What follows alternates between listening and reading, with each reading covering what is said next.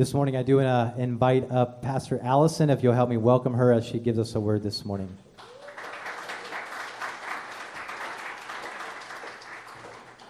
Well, thanks, Mike, for that introduction. Hello, everyone. My name is Allison. I am the executive pastor here at The River, and it's really good to be here with you this morning.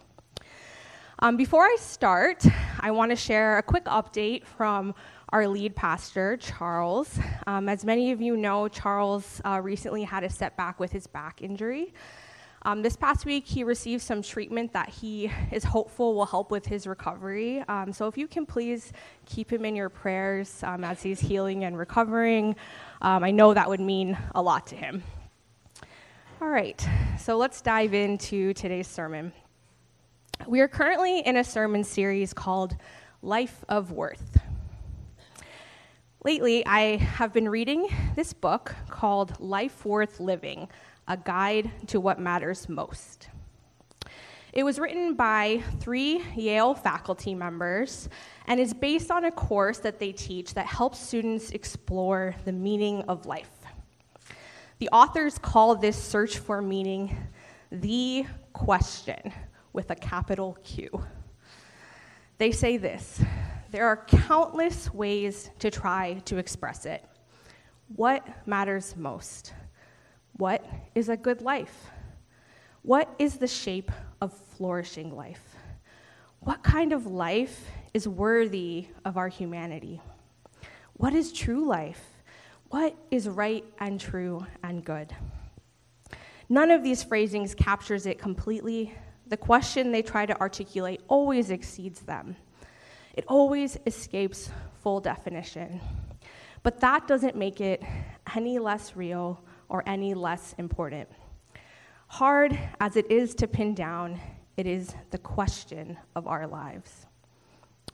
The question of our lives. No pressure, right? So something I like about this book is that it is not claimed to have the answer with a capital A. Instead, it offers insight into how different people throughout history have approached the question. And it provides some frameworks that we can consider using in our own explorations. Just like the authors of this book, I do not claim to have the capital A answer for you. If that's what you came here looking for today, I'm very sorry to disappoint you. But that being said, I do think that Jesus shared a number of teachings that can help us in our search for meaning.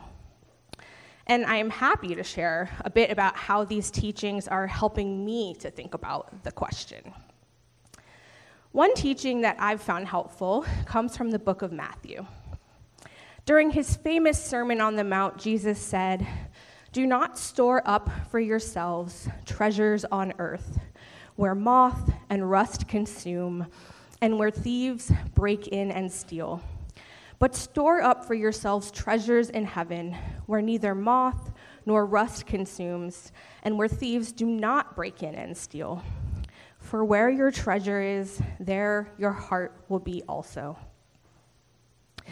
Before we get into the content of this teaching, I want to talk a bit about Jesus' approach, because I think that it's actually a really helpful model for us. In this passage, we see Jesus employ one of his frequently used teaching strategies. He often started teachings by saying, "You have heard that it was said, but I say to you." And by that, Jesus meant something like, "You've been thinking about or doing things this way, but how about you consider this other approach instead?" Jesus did something similar here when comparing the pursuit of treasures on earth to the pursuit of treasures in heaven. When Jesus said, "You have heard that it was said, but I say to you," he often finished the sentences with something unexpected. Jesus frequently challenged those in authority, elevated those of low status, and turned expectations on their heads. Every time he did this, Jesus gave his listeners permission to question the dominant norms and values of their world. And Jesus gives us the same permission today. every culture and subculture to which we belong has its own set of norms and values. Too often, we internalize and continue to adhere to them without ever making a conscious decision to do so. However, when we take a step back and critically examine the norms and values we've inherited, like Jesus did, we gain the freedom to be intentional about what we want to keep and what we want to let go of. By paying attention to what leads to flourishing and what leads to harm, both for ourselves and for others, we are then able to take steps to shape our lives accordingly. We do not have to do things the same way they have always been done, or to approach life in the exact same way as our families, friends, peers, or colleagues. Jesus frees us to pursue a life worthy of our humanity. I love this phrasing, which I pulled from the Life Worth Living book that I mentioned earlier. I love a life worthy of our humanity because it starts with the assumption that we ourselves as individuals are worthy. We are often conditioned to approach life as a pursuit of worth. And by that, I mean that we feel pressured to accomplish or to acquire in order to prove our worthiness to ourselves and others. But what if we started with the opposite premise, as this phrasing suggests? What if we started with the knowledge that we are worthy, that we matter, that we are loved, and that we are enough just as we are? If we knew these things to be true with every fiber of our being, how would we then go about shaping a life that honors that worthiness? How might that change things for us? I think the results would be pretty profound.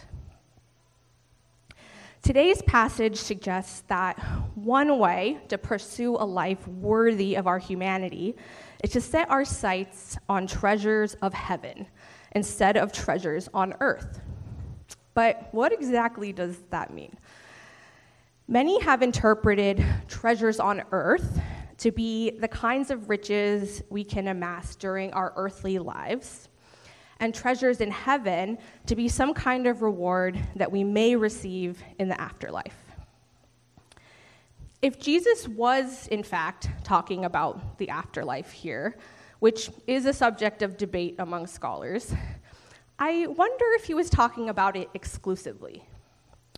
Perhaps treasures on earth and treasures in heaven are two types of treasure that we can experience and orient our lives around right here and right now, and not just in some future afterlife.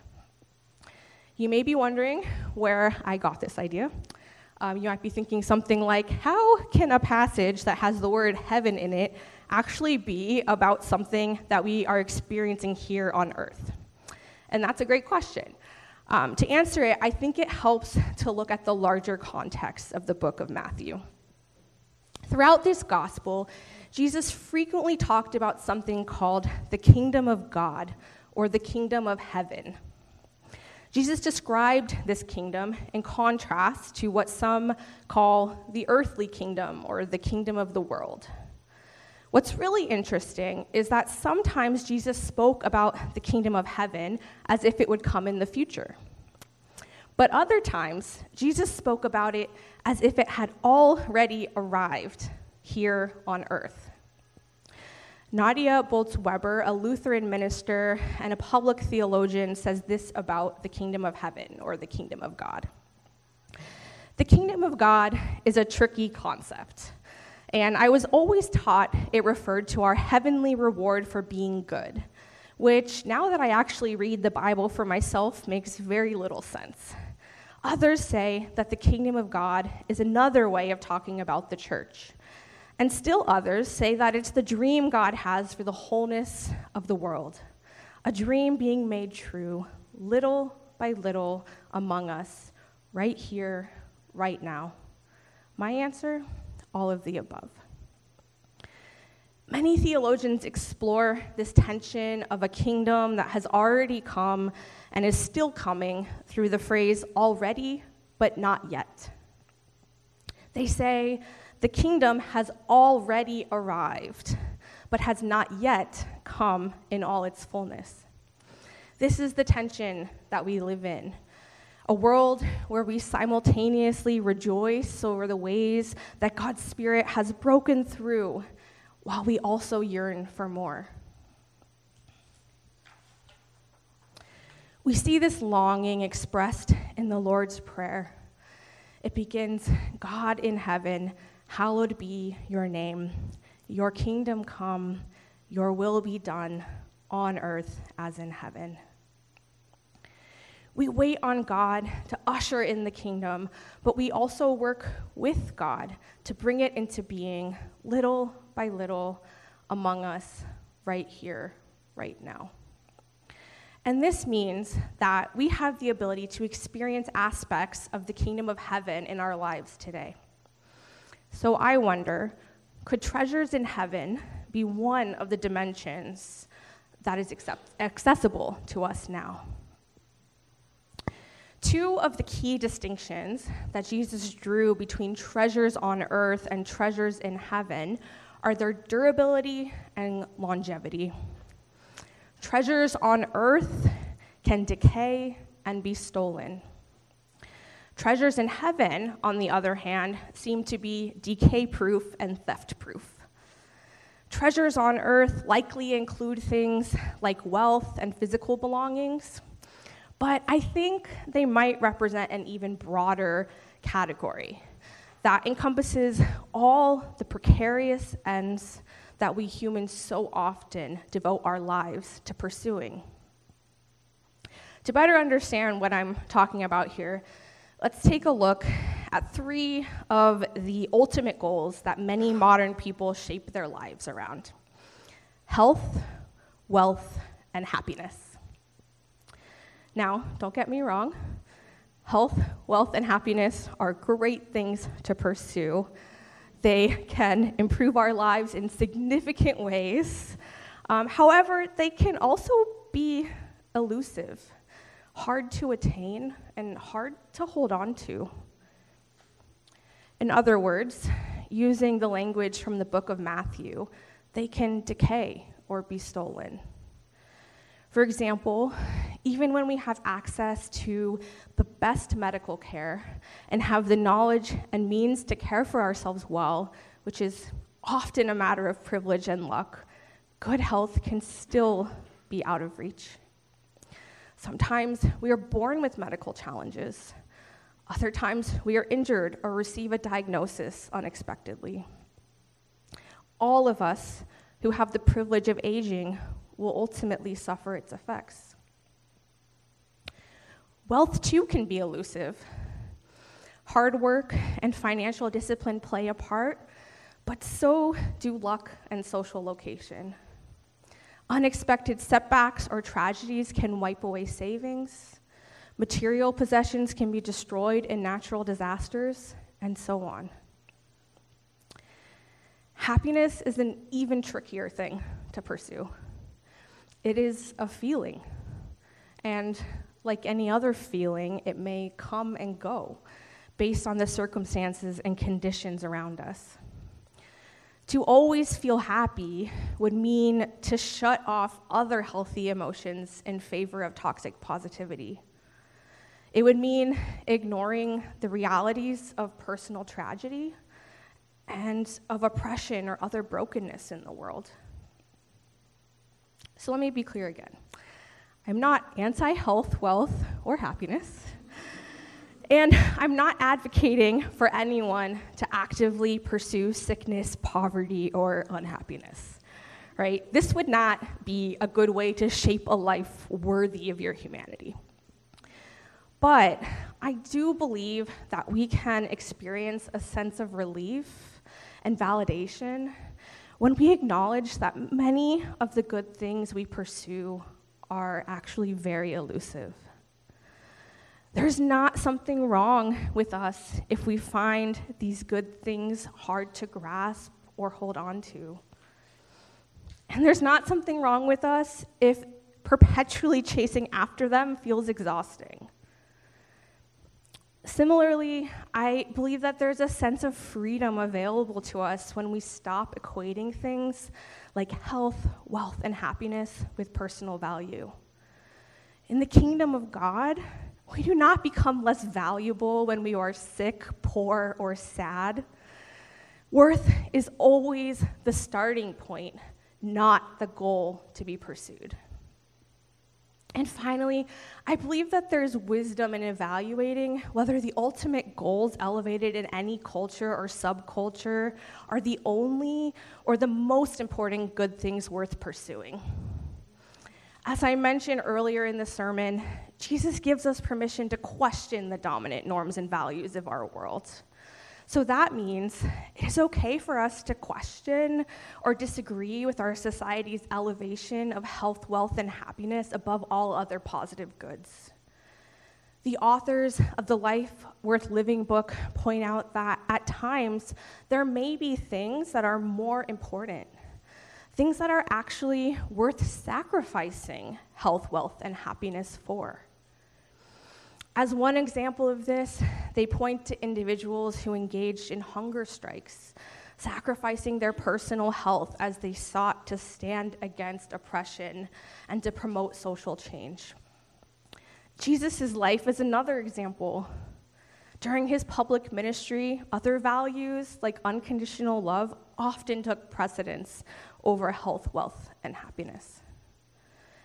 I'm sure we can all think of many people, whether it be figures in history or people we know personally, who sacrificed health, wealth, or happiness in order to pursue other values that were more important to them.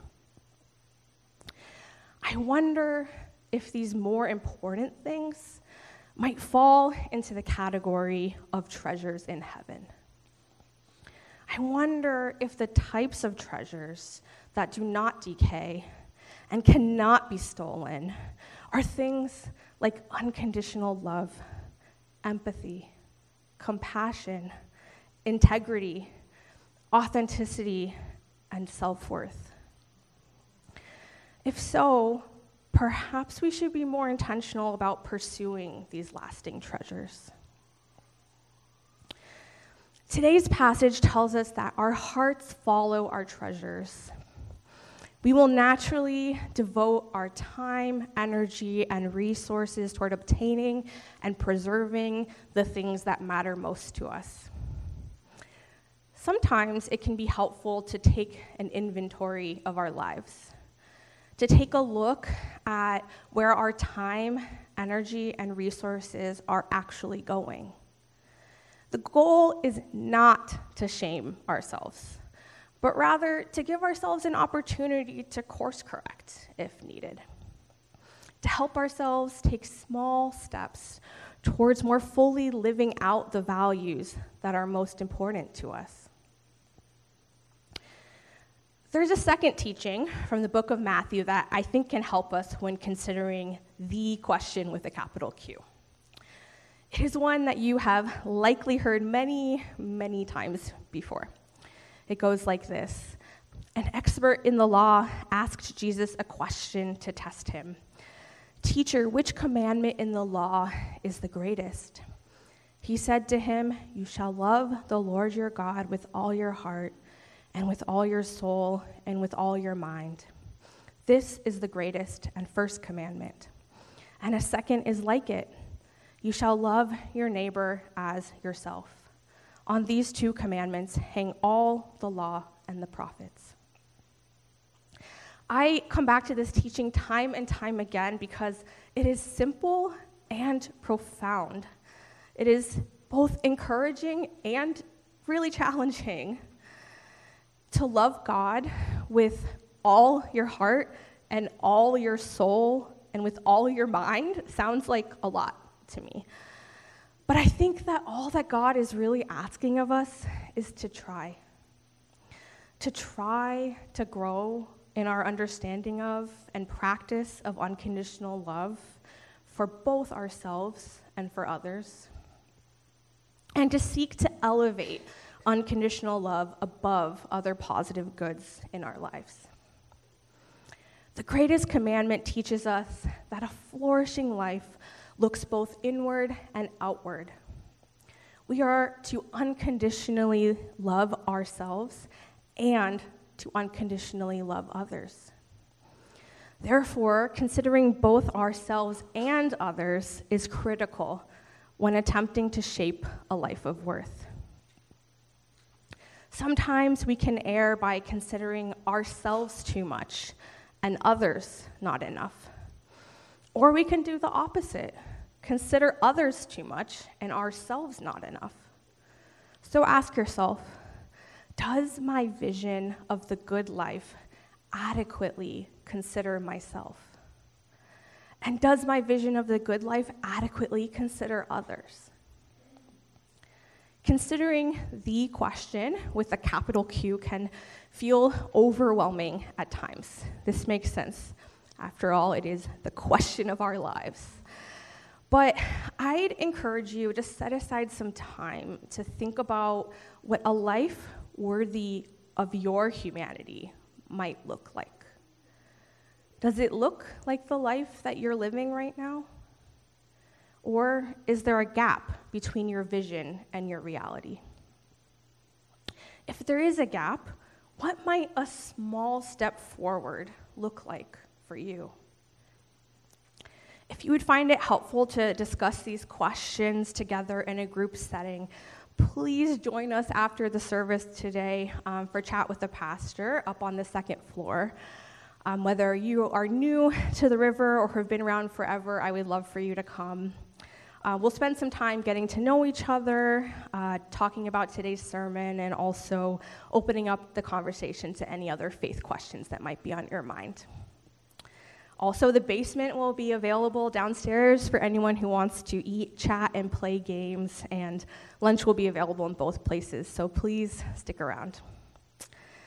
As I invite the worship team up here, I would like to pray a version of the Lord's Prayer over us. Yeah, feel free to come up. This version comes from the New Zealand Anglican Prayer Book. Eternal Spirit, Earth Maker, Pain Bearer, Life Giver, Source of all that is and that shall be, Father and Mother of us all, loving God in whom is heaven. The hallowing of your name echo through the universe. The way of your justice be followed by the peoples of the world. Your heavenly will be done by all created beings. Your commonwealth of peace and freedom sustain our hope and come on earth. With the bread we need for today, feed us. And the hurts we absorb from one another, forgive us.